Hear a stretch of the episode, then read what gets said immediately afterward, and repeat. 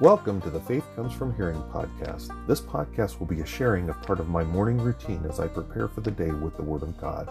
We will be partaking of Puritan prayers from the Valley of Vision, each day's morning devotional from Charles Haddon Spurgeon's Morning and Evening, and we'll be reading from the Legacy Standard Bible, which is the newest and I believe the most accurate translation of the Word of God.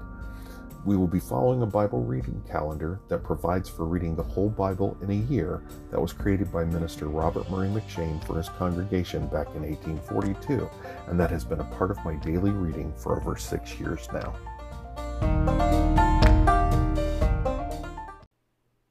Good morning, and welcome to the morning segment of the Sunday, February 5th episode. That would be episode, I think it's 158 of the Faith Comes From Hearing podcast.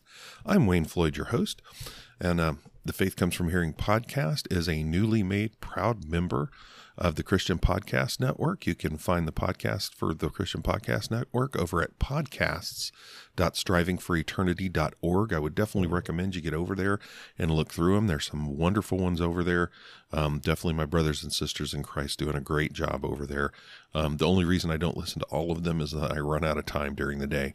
Um, but I do listen to a number of them, and I would definitely recommend that you go over there and look through um, and listen through and find yourself some good ones because it's definitely worth your while. Um, want to remind you about the last uh, link in the show notes. It is for the Vail Valley Baptist Church um, Give Send Go campaign.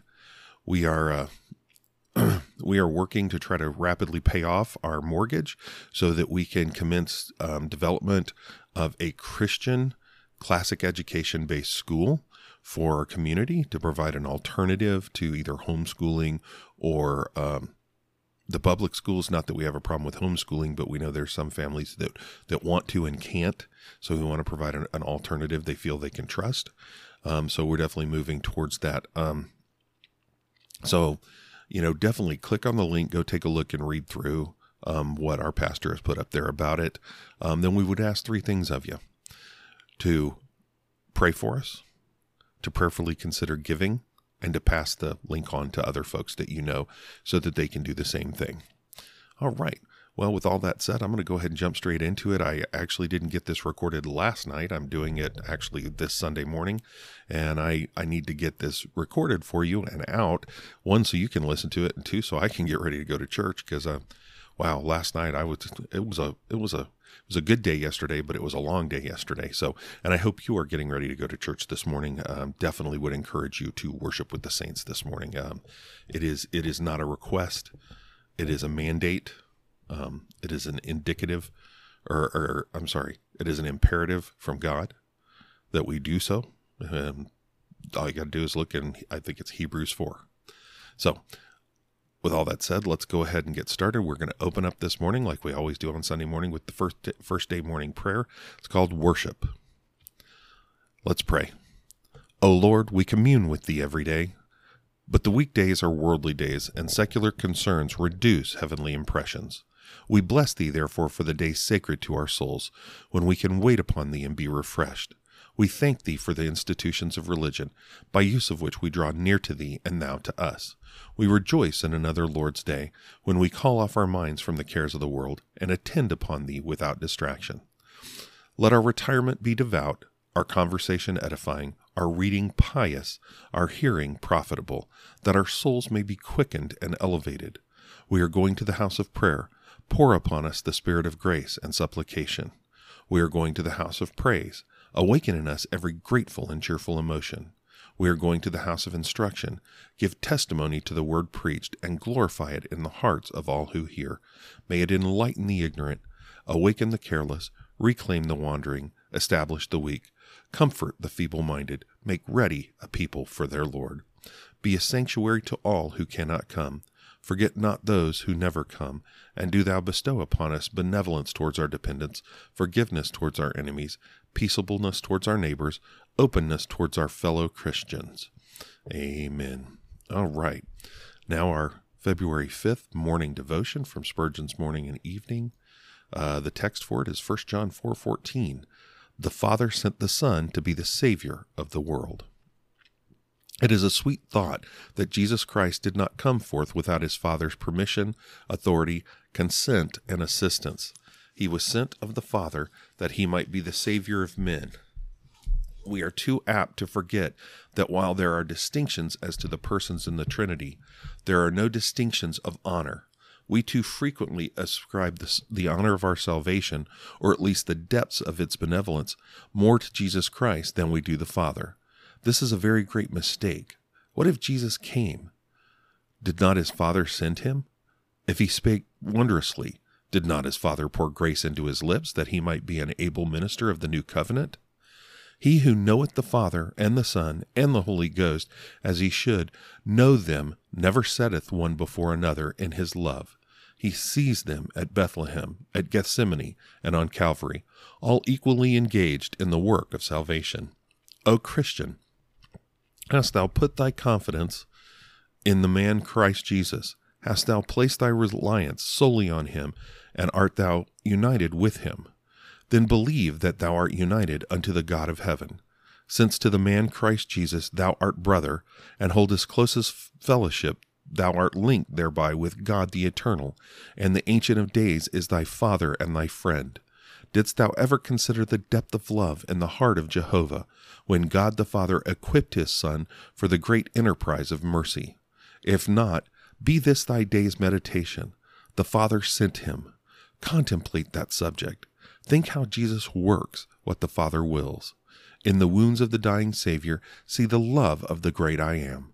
Let every thought of Jesus be also connected with the eternal, ever blessed God. For it pleased the Lord to bruise him he hath put him to grief.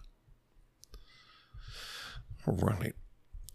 Now, into our scripture reading, we're going to start in Exodus 21, verse 22. Hear the word of the Lord. And if men struggle with each other and strike a woman with child, so that she gives birth prematurely, yet there is no injury, he shall surely be fined as the woman's husband will set for him, and he shall pay as the judges decide. But if there is any further injury, then you shall pay life for life, eye for eye, tooth for tooth, hand for hand, foot for foot, burn for burn, bruise for bruise, wound for wound. And if a man strikes the eye of his male or female slave and ruins it, he shall let him go free on account of his eye. And if he knocks out a tooth of his male or female slave, he shall let him go free on account of his tooth. And if an ox gores a man or a woman to death, the ox shall be stoned, and its flesh shall not be eaten, but the owner of the ox shall go unpunished.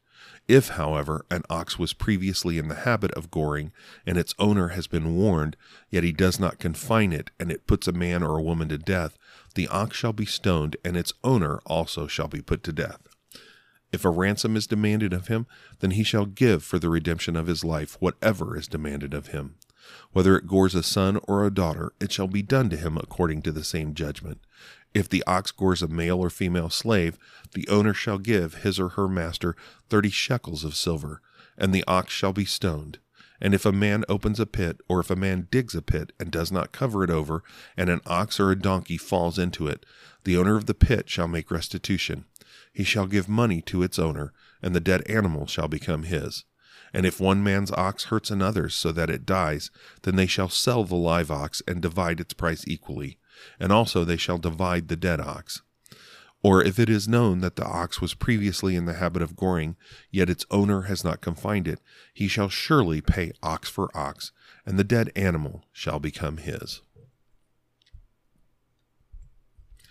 Exodus 22. Oh, sorry, I'm going to get some coffee. If a man steals an ox or a sheep and slaughters it or sells it, he shall pay five oxen for the ox and four sheep for the sheep. If the thief is caught while breaking in and is struck so that he dies, there will be no blood guiltiness on his account. But if the sun has risen on him, there will be blood guiltiness on his account. He shall surely make restitution. If he owns nothing, then he shall be sold for his theft. If what he stole is actually found alive in his hand, whether an ox or a donkey or a sheep, he shall pay double. If a man lets a field or vineyard be grazed bare, and lets his animals loose so that it grazes in another man's field, he shall make restitution from the best of his own field and the best of his own vineyard. If a fire breaks out and spreads to thorn bushes so that stacked grain, or the standing grain, or the field itself is consumed, he who started the fire shall surely make restitution. If a man gives his neighbor money or goods to keep for him, and it is stolen from the man's house, if the thief is caught, he shall pay double. If the thief is not caught, then the owner of the house shall appear before the judges to determine whether he laid his hands on his neighbor's property. For every breach of trust, whether it is for ox, for donkey, for sheep, for clothing, or for any lost thing about which one says, This is it, the case of both parties shall come before the judges. He whom the judges condemn shall pay double to his neighbor. If a man gives his neighbor a donkey, an ox, a sheep, or any animal to keep for him, and it dies or is injured or is driven away while no one is looking, then an oath before Yahweh shall be made by the two of them that he has not laid hands on his neighbor's property. And its owner shall accept it, and he shall not make restitution. But if it is actually stolen from him, he shall make restitution to its owner. Now if it is all torn to pieces, let him bring it as evidence. He shall not make restitution for what has been torn to pieces. If a man borrows anything from his neighbor, and it is injured or dies, dies while its owner is not with it, he shall make full restitution. But if its owner is with it, he shall not make restitution. If it is hired, it came for its hire. If a man seduces a virgin who is not engaged and lies with her, he must pay a dowry for her to be his wife. If her father absolutely refuses to give her to him, he shall pay money equal to the dowry for virgins. You shall not allow a sorceress to live. Whoever lies with an animal shall surely be put to death. And he who sacrifices to any god other than to Yahweh alone shall be devoted to destruction. You shall not mistreat a sojourner or oppress him, for you were sojourners in the land of Egypt. You shall not afflict any widow or orphan. And if you indeed afflict him, and if he earnestly cries out to me, I will surely hear his cry, and my anger will burn, and I will kill you with the sword, and your wives shall become widows, and your children fatherless. If you lend money to my people, to the afflicted among you, you are not to act as a creditor to him. You shall not charge him interest. If you ever take your neighbor's cloak as a pledge, you shall return it to him before the sun sets, for that is his only covering. It is his cloak for his body. What else shall he sleep in? And it shall be that when he cries out to me, I will hear him, for I am gracious. You shall not curse God, nor curse a ruler of your people. You shall not delay the offering from the fullness of your harvest and the juice of your wine vat. The firstborn of your sons you shall give to me. And you shall do the same with your oxen and with your sheep. It shall be with its mother seven days, and on the eighth day you shall give it to me. You shall be holy men to me. Therefore you shall not eat any flesh torn to pieces in the field. You shall throw it to the dogs.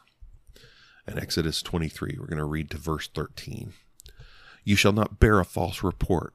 Do not join your hand with a wicked man to be a malicious witness. You shall not follow the masses in doing evil, nor shall you testify in a case so as to turn aside after the masses in order to cause justice to be turned aside. Nor shall you be partial to a poor man in his case. If you meet your enemy's ox or his donkey wandering away, you shall surely return it to him. If you see the donkey or one who hates you lying helpless under its load, you shall refrain from leaving it to him. You shall surely release it with him. You shall not cause the justice due to your needy brother to be turned aside in his case. Keep far from a false charge, and do not kill the innocent or the righteous, for I will not justify the guilty. And you shall not take a bribe, for a bribe blinds the clear sighted and subverts the cause of the just. And you shall not oppress a sojourner, since since you yourselves know the soul of a sojourner, for you also were sojourners in the land of Egypt. Now you shall sow your land for six years, and gather in its produce. But on the seventh year you shall let it rest and lie fallow, so that the needy of your people may eat, and whatever they leave the beast of the field may eat. Thus you shall do with your vineyard and your olive grove. Six days you are to do your work, but on the seventh day you shall rest, so that your ox and your donkey may rest, and the son of your maidservant as well as your sojourner may refresh themselves. Now concerning everything which I have said to you, beware, and do not mention the name of other gods, nor let them be heard from your mouth. Matthew 24, verses 1 through 8, and I'm going to grab some coffee.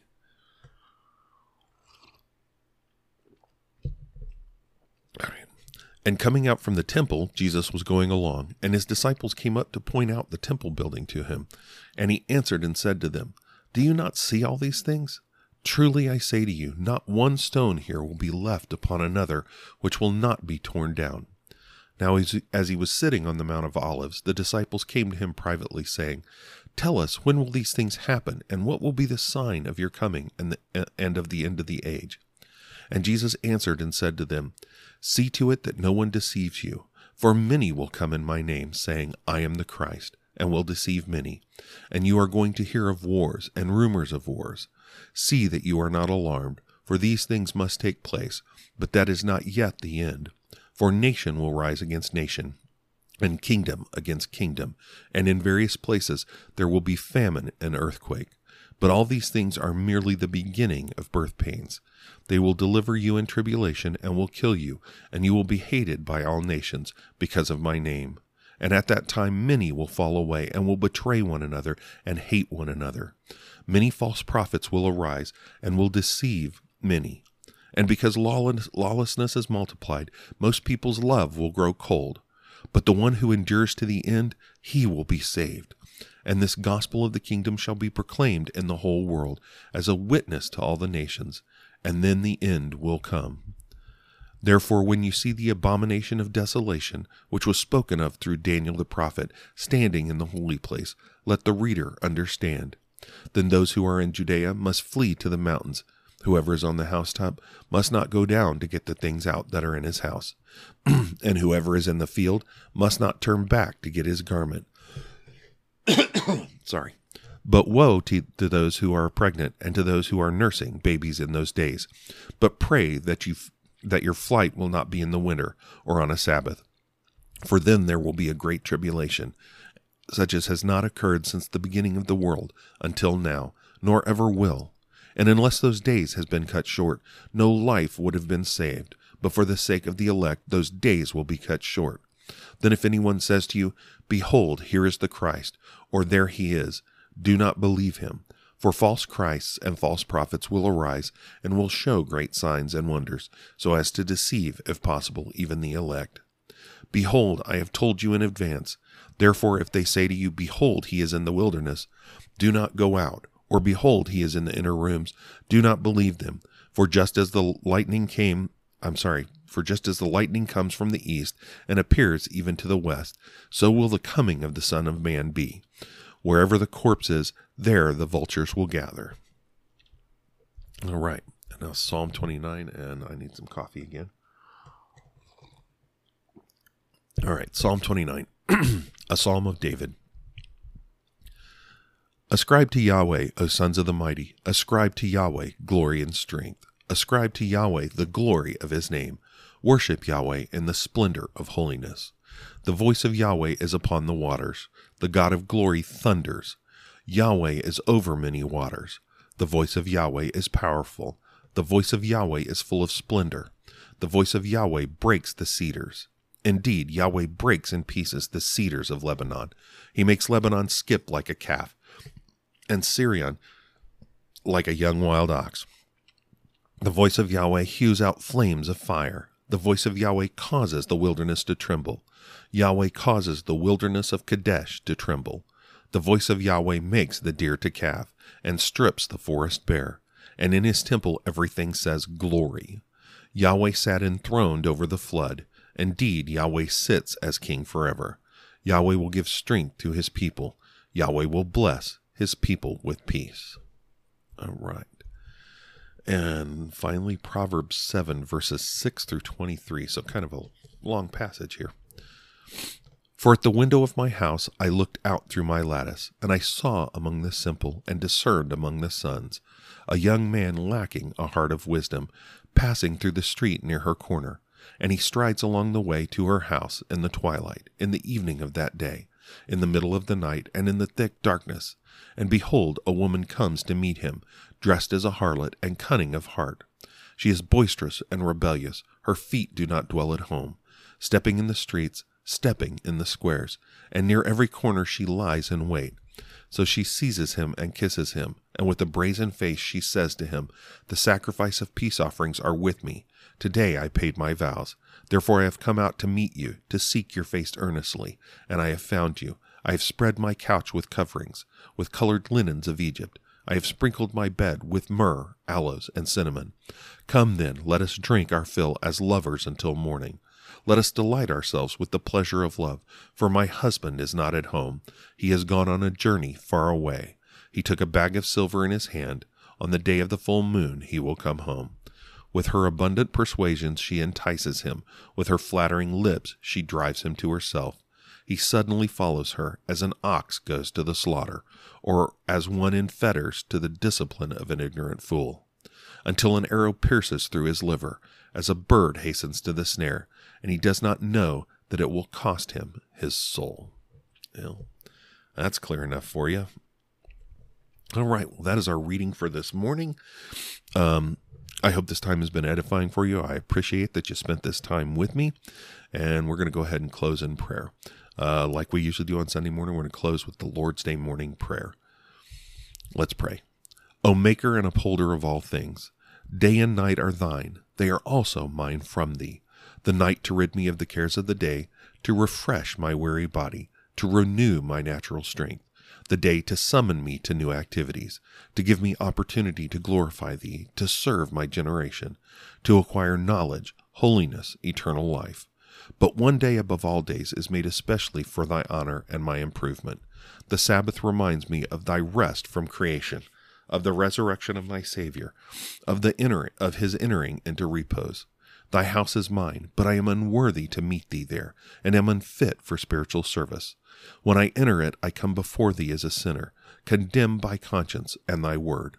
For I am still in the body and in the wilderness, ignorant, weak, in danger, and in need of thine aid, but encouraged by thy all sufficient grace. Let me go to thy house with a lively hope of meeting thee, knowing that there thou wilt come to me and give me peace. My soul is drawn out to thee in longing desires, for thy presence in the sanctuary, at the table where all are entertained on a feast of good things. Let me, before the broken elements, emblems of thy dying love, cry to thee with broken heart for grace and forgiveness. I long for that blissful communion of thy people, in thy eternal house, in thy perfect kingdom. These are they that follow the Lamb. May I be of their company. Amen. All right. Well, again, thank you for spending this time with me this morning. I hope you have a wonderful day. I would definitely continue to implore you to do all you do for the glory of God. And God willing, I will see you this evening. Have a great one. God bless.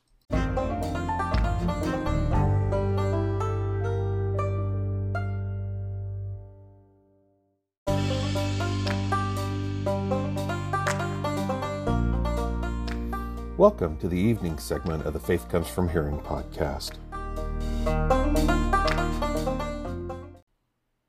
Good evening, and welcome to the evening segment of the Sunday, February 5th episode of the Faith Comes From Hearing podcast. I continue to be Wayne Floyd, your host, and the Faith Comes From Hearing podcast is a proud member of the Christian podcast community. You go find those podcasts over at podcasts.strivingforeternity.org. I would definitely encourage you to go and listen to them and find you some that, that, that really, really, really um, edify you and equip you for the Christian walk. Um, definitely, definitely worth your time. And and to be honest, if you get over there and find something you'd rather listen to other than me, I'm all okay with that. Um, there are some wonderful podcasts out there, some some wonderful brothers and sisters in Christ doing a great job for the kingdom. So, would definitely encourage you to do that. um, so, let's go ahead and let's get rolling so we can uh, get into our Bible study. Um, continuing in John chapter 5. So, we're going to open up like we usually do on Sunday evenings with the first day evening prayer. It's called the Teacher. Let's pray. O God, we bless Thee, our Creator, Preserver, Benefactor, Teacher, for opening to us the volume of nature, where we may read and consider Thy works. Thou hast this day spread before us the fuller pages of Revelation, and in them we see what Thou wouldst have us do, what Thou requirest of us, what Thou hast done for us, what Thou hast promised to us, what Thou hast given us in Jesus. We pray Thee for a conscious experience of His salvation in our ex- deliverance from sin, in our bearing his image, in our enjoying his presence, and our being upheld by his free spirit. Let us not live uncertain of what we are, of where we are going. Bear witness with our spirit that we are thy children, and enable each one to say, I know my Redeemer. Bless us with a growing sense of this salvation. If already enlightened in Christ, may we see greater things. If quickened, may we have more abundant life. If renewed, let us go on from strength to strength.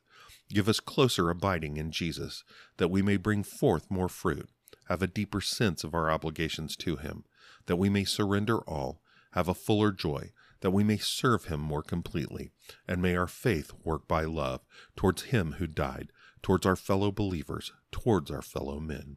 Amen. All right, now our evening devotion from Spurgeon's Morning and Evening for February 5th. The text is Matthew 11 25. At that time, Jesus answered. this is a singular way in which to commence a verse. At this time, Jesus answered. If you will look at the context, you will not perceive that any person had asked him a question, or that he was in conversation with any human being, with any human being, sorry. Yet it is written, Jesus answered and said, I thank thee, O Father. When a man answers, he answers a person who has been speaking to him, who then had who then had spoken to Christ, his Father. Yet there is no record of it, and this should teach us that Jesus had constant fellowship with his Father, and that God spake into his heart so often, so continually, that it was not a circumstance singular enough to be recorded. It was the habit and life of Jesus to talk with God. Even as Jesus was in this world, so are we. Let us therefore learn the lessons which this simple statement concerning him teaches us. May we likewise have silent fellowship with the Father, so that often we may answer him, and through the world wotteth not to whom we speak, may we be responding to that secret voice unheard of any other ear, which unheard of any other ear, which our own ear, opened by the Spirit of God, recognizes with joy. God has spoken to us. Let us speak to God, either to set our seal that God is true and faithful to his promise, or to confess the sin of which the Spirit of God has convinced us, or to acknowledge the mercy which God's providence has given, or to express assent to the great truths which God the Holy Ghost has opened to our understanding. What a privilege is intimate communion with the Father of our spirits. It is a secret hidden from the world, a joy with which even the nearest friend inter- intermeddleth not. If we would hear the whispers of God's love, our ear must be purged and fitted to listen to his voice. This very evening may our hearts be, be in such a state that when God speaks to us, we, like Jesus, may be prepared at once to answer him. All right. So, like I said, we're going to go ahead and continue on in our study of John chapter 5. Um, you know, that that's the thing. We've been going along here. We, uh, and again, I'm going to repeat a few things here in the introduction, but you know, we've been dealing with the case that that you know Jesus healed this lame man at the pool of Bethesda. Guy lame for 38 years, lame to the point he could not get himself into the water ahead of all the other lame and injured and sick people that could not be healed either, that were unhealable by human means. He couldn't even beat them into the water. He's that lame. Yet Jesus healed him. He healed him simply by saying, Get up, pick up your mat, and walk. And immediately the man became well and picked up his mat and began to walk. That's Ephesians or Ephesians. That's John 5 verses 8 and 9. So he's healed this man. What an amazing miracle. This man who's 38 years, probably a good chunk of his life, has been lame in this way. And he's healed him. But like I said, the Jewish leadership, the Jews, you know, how John the Apostle says, the Jews, meaning the Jewish leadership, the Pharisees, the Sadducees, the scribes, the Sanhedrin, the, the ruling council, they're more worried about the rabbinical laws they've created and put in place over hundreds of years that have nothing to do with God's law. And in a lot of cases, as as we've seen um, a few evenings ago, where Jesus in later parts of John calls them out for putting their laws and, and actually in other gospels their laws before the laws of god or their laws in place and and actually refuting the laws of god and Jesus calls had call, calls them out in those places. So again, they they want to put that in instead of noting the miracle, they're more concerned about their loss of power. They're more concerned about the violation of their human statutes, which honestly have no basis, have absolutely no basis in the in the law of God. They're man-made. They they are man-made. They are they are man created for man's power. They have no other purpose. Okay, these are people. He talks about them, people that that you know um, increase the lapels on their on their uh, on their robes to look better, to lengthen their tassels so that they show out, so that everybody looks at them. Um, it, it's kind of reminiscent of the, and we don't watch these things anymore, but you know the the red carpet at the Oscars or any of that, you know, and all the the thousands, thousands or more dollars that these people spend on these dresses and everything else to get everybody to look at them and go, ooh, that's that's these Pharisees and Sadducees and scribes. Okay, that's that's what they do. It's all about look at me, look at me, look how great I am, and look what power I have. That's that's their focus. That that's what they do. So they're more concerned about that than this great miracle. And like I said, it's this miracle. We've got John the Baptist, the first prophet in over 400 years, the first word from God after over 400 years, and he's ping, and he's preaching repentance and belief. And he's witnessing, he's showing the fact that there's one already among them that he then in front of them calls behold the lamb of god says in john 1 behold the lamb of god who takes away the sin of the world a direct reference to jesus being the christ the son of god the messiah. And news of the, the miracles this man has is doing. Circulating. He's already changed water into wine and he's already healed a nobleman's son from a distance. It's it's almost like he did it by zoom. I mean i'm not trying to be silly but he did it from a distance. He didn't even go to where the, the young man was and healed him this word is getting out there plus the preaching that he is doing is so far beyond what the Pharisees and the Sadducees and the scribes are doing. They've got to know he's Christ. But it's more important that their rabbinical laws be upheld. So, again, like I said, we get to the point that we basically we end up with an impromptu trial. And we see Jesus go through a number of things. Um, you know, uh, he presents that he is equal to God. He shows that he has the power and the direction to perform both the spiritual and the physical resurrection. And then we see him start to bring witnesses. And he brings John the Baptist in verses 33 through 35. And then he brings the witness of his works in verse 36. He brings the witness of the Father in verse 37 and 38. And then he brings the witness of the scriptures. He brings the witness of the scriptures. And we see that start in verse 39. So, what I'm going to do is I'm going to go ahead and read through this segment, verse 39 through the end of the chapter, which is the witness of the scriptures. And then we're going to focus on just a portion of this. Like I said, we're breaking this up in over four evenings. This is the second evening of it, God willing, um, where we're going to tackle this. So, um, starting in John 5, verse 39 through the end of the chapter.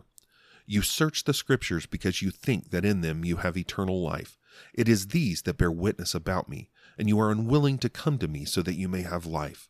I do not receive glory from men, but I know you that you do not have the love of God in yourselves. I have come in my Father's name, and you do not receive me. If another comes in his own name, you will receive him. How can you believe when you receive glory from one another, and you do not seek the glory that is from the only God? Do not think that I will accuse you to the Father. The one who accuses you is Moses, in whom you have set your hope.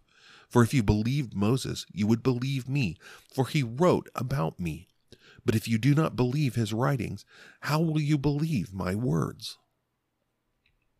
So again, verse 39, we saw the scripture started. You search the scriptures because you think that in them you have eternal life. It is these that bear witness about me. And we saw that. We, we called that the search. And really, what he points out there, and, and, and um, I forget the quote from R.C. Sproul, it's in my notes from last evening. But basically, it's the idea that Christ is going, hey, you dig into the scriptures, you diligently search the scriptures, and that's great. But with you doing them, you know, and you're you're digging in them them because you're hoping to find the secret to eternal life. But the fact is, they speak of me. They speak of me. And it's me you're looking for. And it's, you know, he says, it's these that bear witness about me. How can you not, how can you not see and come to Christ? How can you not see and come to me for it? That's what he's saying there in verse 39. So we get into verse 40, and I'm only going to deal with the first half. This is the reproof we see. And we're only going to deal with the first half of it today. We've got four different points within the proof, the reproof. We're only going to deal with two of them today. So this is verses 40 through 42. So I'm going to reread those verses that we're going to focus on this evening. And you are unwilling to come to me so that you may have life. I do not receive glory from men, but I know you that you do not have the love of God in yourselves. So, first, let's look at the neglect of Jesus and his doctrine, the doctrine that he was teaching, the neglect of it. This is in verses 40 and 41. And you are willing to come to me so that you may have life. I do not receive glory from men. So Jesus goes on to indicate clearly that these Jews, Jewish leaders will not come to him, and we've seen that. I mean, it's it Jewish is basic or Jewish. Jesus is basically stating the fact that everybody can see. They will not turn to him with a, for a saving faith, so that they may have eternal life. This is not an indication of an inability for them to come to Jesus, but a complete unwillingness, despite that the scriptures point to him, as we've seen. I mean, there, like I said, there are over a hundred prophecies in the Old Testament that point to him and that he has met all of them. That he's met them if they are truly the diligent the diligent students that Jesus calls them out to be and Jesus can't lie so they must be why will they not come to him? Well it's an unwillingness. And he makes clear to them that for them to have life they must come to him.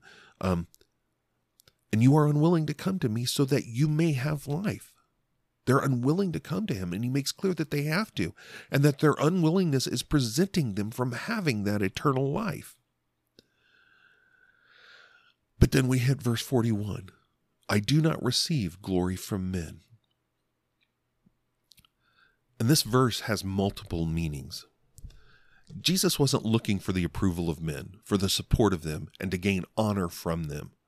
Not only did he not receive honor and glory from, from men, he received a large amount of disparagement. He was like like um I think I've pointed out before. He was called possessed by a demon and he was called a Samaritan and he received great dishonor from man. And, and, you know, it's, it's really easy when I was very young. I'd hear, you know, I'd read through that verse where he was called a Samaritan. I'm like, so yeah, believe me, in that day and time, that was a horrendous insult to him. And he was called that. He wasn't receiving honor from men, nor was he desiring to do so. But ultimately, ultimately, the Savior did not need the honor, the applause, the glory from men. Compared to the honor he received from the Father and from the heavenly host, he needed no other honor and no other glory. Clearly, these Jewish leaders at the least neglected Jesus and his doctrine, the doctrine he was teaching. At the least, they were neglecting that. And, and the doctrine he was teaching wasn't new. What he was teaching was directly out of the Old Testament. Yes, he was bringing a new covenant, but the fact is, the Old Testament points to the new covenant. It wasn't Jesus inventing something new. He was bringing what God told him, which we can find in the Old Testament. But they would they neglected his doctrine. They neglected the doctrine he was teaching. They didn't want to listen, even though, being the students he called them, it should have been clear to them what this was. It should be clear to him that his teaching was true and they needed to come to him. But then we see their want of the love of God. Verse 42 But I know you, that you do not have the love of God in yourselves. The Jews thought that they showed their love of God by their Pharisaical adherence to not only the law in the Old Testament, but also to literally loads of man made additions not authorized by God. Um, I, I, forget what TV show, and I, I, hate to admit that I actually do watch TV, um, actually, probably streaming. Um, but on something I saw recently, it was somebody that came and set down this stack of paper that had to be feet high, and indicated like this was a manual. I've always heard the uh, the comment that the that the tax code that the IRS has to deal with is humongous. So you know, I I, I kind of picture it as a a stack of paper taller than I am, and I'm only like five eight. I used to be five nine, but I'm shrinking as I get older. But taller than me, that is that tax code. Think of that as this this wad of rabbinical law that they've created that has nothing to do with the law in the Old Testament, has nothing to do with the Mosaic covenant, has nothing to do with the Mosaic law, with the law of God. But they think they show their love of God by their adherence to that. I mean, yeah, as long as the law of God doesn't interfere with their rabbinical statutes, they'll go along with it. But the minute it comes into conflict, they're going to lean to the side of the rabbinical statutes. But they were pretending to love God when it was obvious that who they loved most was themselves. That's what I told you about the the the wider lapels, more ornate, the longer tassels, the best places at at, at the at court, the best places at the market, the best you know at any of those things at entertainment. The people they loved most was themselves, and they showed that clearly. I mean, that's why they created the rabbinical law. The rabbinical law gave them power. They loved themselves most. I, we see it in our own government now. We see our own government trying to pass laws and put out laws that give them more power and take it away from us. And again, again, I'm not I'm not trying to argue big government, small government, anything like that. But we've seen that, and we've seen that particularly since September 11th, 2001. Um, we've seen that. We've seen that come forward, um, where liberties have been taken away because government wants more power. And we've seen it in a lot of cases where people have sat there, sat there and claimed that they were doing it for our safety. But the fact is, they were doing it for their own power. And go figure whether we're ever going to get that back. Okay. That's what these Jewish these Jewish leaders are doing. That's what they've done by instituting the rabbinical law. They want the power and they're not going to give it back. And Jesus coming along is that person making clear that they need to give that power back. So no matter what the law of God said, no matter what the prophecies say, they're going to uh, ignore it. They they show clearly that they don't truly love God. And Jesus obviously knew these Jews and he knew their hearts and that they did they did what they did. Let's see. And that what they did, they did not do out of a love for the Father or for him the Son. Um, John 2 23 through 25. Now, when he was in Jerusalem at the Passover during the feast, many believed in his name when they saw his signs which he was doing. But Jesus, on his part, was not entrusting himself to them, for he knew all men, and because he had no need that anyone bear witness concerning man, for he himself knew what was in man. Revelation 2:23 and I will kill her children with pestilence, and all the churches will know that I am he who searches the minds and the hearts, and I will give to each one of you according to your deeds. John 148 Nathanael said to him, From where do you know me? Jesus answered and said to him, Before Philip called you when you were under the fig tree, I saw you obviously he knows them. He knows them very well. That's why he calls them out and says, "But I know you that you do not have the love of God in yourselves." And and and it really doesn't take Jesus's um, proclamation. He he just kind of puts the nail in the coffin there, um, because the fact is, you see it constantly through the Gospels, how they just don't they don't have any true love of God. So no matter what these Jewish leaders claimed, Jesus clearly knew they had no love of God in themselves. And he calls them out for that, that they're neglecting his doctrine, which is straight out of the Bible itself. It is straight out of God's word already. He's, like I said, he's not inventing anything new. And they don't really love God. They love what they have. And it's really easy for you and I to look at this. And, and of course, yes, this is in the, the light of the scriptures because he's shown in verse 39 they delve and dig into the scriptures as they should but if they were truly delving into it, the, that d- digging and delving and being diligent students of the scriptures should lead them to dig into Jesus and his doctrine, the doctrine he was teaching, to dig into that, to learn that, to pay attention to what he was saying, and to grow in that, and to grow and to truly come to a saving faith. And it should truly manifest in them a love of God. If they truly delved into it, they would realize that their rabbinical law was wrong and they should turn back to a purely Mosaic, should have long before turned back to a purely Mosaic love of God. And thus, again, they should be following Christ. They should be looking to Christ. I mean, we see Nicodemus knowing that he needs to talk to him, but still not quite getting it.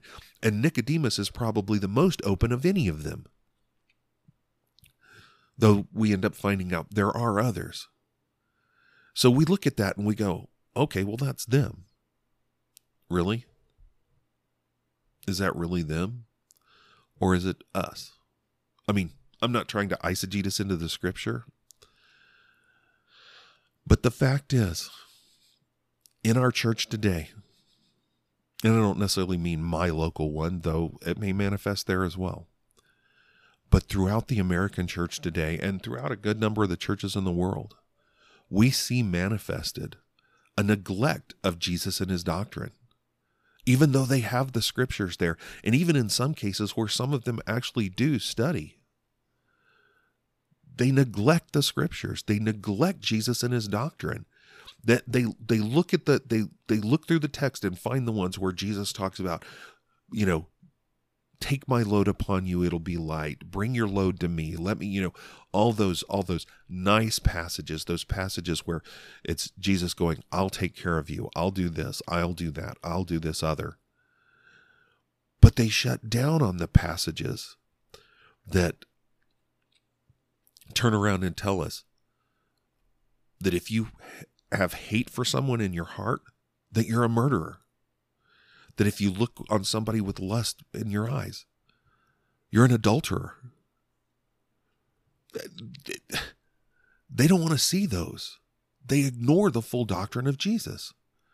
They they they take the parts of what he said because you know you have ones already that say you know they go well i just want to see the you know they're, they're red letter christians is, is one of the terms used and and it's actually disparagingly used and again i'm not trying to disparage anybody but it's they want to see the words of jesus in that alone and they want to ignore the epistles. They don't like what paul says. Paul is too harsh and you know uh, yada yada yada and i'm not going to go we can spend hours talking about that.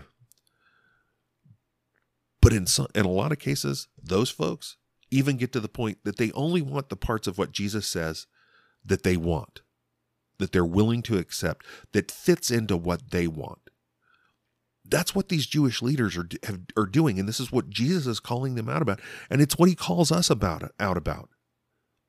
It's not about what we want the scriptures to say. It's not about what we want Jesus to be. I've said it before. Jesus is very, very clear. And, and, and the fact is, our saving faith comes from a belief that Jesus is the Christ, the Son of God, and not an intellectual belief, but a belief, a true belief that He is our Savior, that the Jesus of the Bible, in all that He said and did, is our Savior. He is our Lord and Savior. That we are obedient to Him, that we are to be obedient to Him in all that He says. And in doing so, and that obedience flows out of this overwhelming love that we have for what he's done for us, the sacrifices he's made for us. But obviously, these guys wouldn't do it. And if we don't, if we try to hang on to our pets, and, and I'm not talking our, our animal pets, I'm talking our pets within the scriptures, well, this is the Jesus I know. This is the Jesus I worship. We want to hang on to those couple of little scriptures here and there that make us feel good. And we don't face and deal with the scriptures that convict us. Then the Jesus we claim to worship is not the Jesus of the Bible, and it does not bring us saving faith. If that's who we're hanging on to, if that's who we worship, if that's who we believe in, then we are not saved. That's fact. That that's not being me being harsh. That's me loving you to let you know that the fact is the only way we come to a saving faith in Christ is that the Holy Spirit moves in us so that we are regenerate and we come to a true soul deep belief that the Jesus of the Bible is the Christ, is the Messiah, is our Lord and Savior. We don't get to warp it. We don't get to twist it. We don't get to wrap our own little rabbinical laws around it to overwrite those things. We don't get to grab chunks out of the out of our culture and say, "Well, I know they said that back in first century, but you know, this is how we do things nowadays." We don't get to do that. And and you know, that goes for the whole um and, and it goes for the the adulterousness of our generation um as it is. I mean, any of the adultery whether it is whether it is heterosexual, whether it is homosexual, whether it is it is transsexual, whether it is any of those things. That adulterous nature of our gener of our, of our culture out there, we don't get to try to shove that in and use that to shape the Christ we we we are to serve, the Christ who is to be our Lord and Savior. If we do that, we are not saved. That's fact. And we've got to know that. And what we've got to do is we've got to, like Jesus was trying to call these Jewish leaders to, we have to come to him, the Jesus of the Bible, the Jesus that is in the scripture. We've got to be those diligent students, like he points out that these, these Pharisees are. And we've got to realize they bear witness to him, to all of him. And we have to come to him. And in coming to Him, we have to manifest that we love Him and we love God truly, that our first love is not ourselves. That's where we've got to end up. Okay, let's go ahead and close in prayer. We're going to close like we usually do on Sunday evenings with the Lord's Day evening prayer. Let's pray. Most holy God, may the close of an earthly Sabbath remind me that the last of them will one day end. Animate me with joy that in heaven praise will never cease, that adoration will continue forever, that no flesh will grow weary, no congregations disperse, no affections flag, no thoughts wander, no will droop, but all will be adoring love. Guard my mind from making ordinances my stay or trust, from hewing out broken cisterns, from resting on outward helps. Wing me through earthly forms to thy immediate presence May my feeble prayers show me the emptiness and vanity of my sins. Deepen in me the conviction that my most fervent prayers and most lowly confessions need to be repented of. May my best services bring me nearer to the cross and prompt me to cry, None but Jesus. By thy Spirit give abiding life to the lessons of this day. May the seed sown take deep root and yield a full harvest. Let all who see me take knowledge that I have been with thee that thou hast taught me my need as a sinner, hast revealed a finished salvation to me, hast enriched me with all spiritual blessings, hast chosen me to show forth Jesus to others, hast helped me to dispel the mists of unbelief. O great Creator, mighty Protector, gracious Preserver, Thou dost load me with loving kindness, and hast made me thy purchased possession, and redeemed me from all guilt. I praise and bless thee for my Sabbath rest, my calm conscience, my peace of heart. Amen. All right. Well, thank you for spending this time with me this evening. I hope the time together has been edifying. I hope you have a wonderful evening. And God willing, I will see you tomorrow morning. Have a good night. God bless.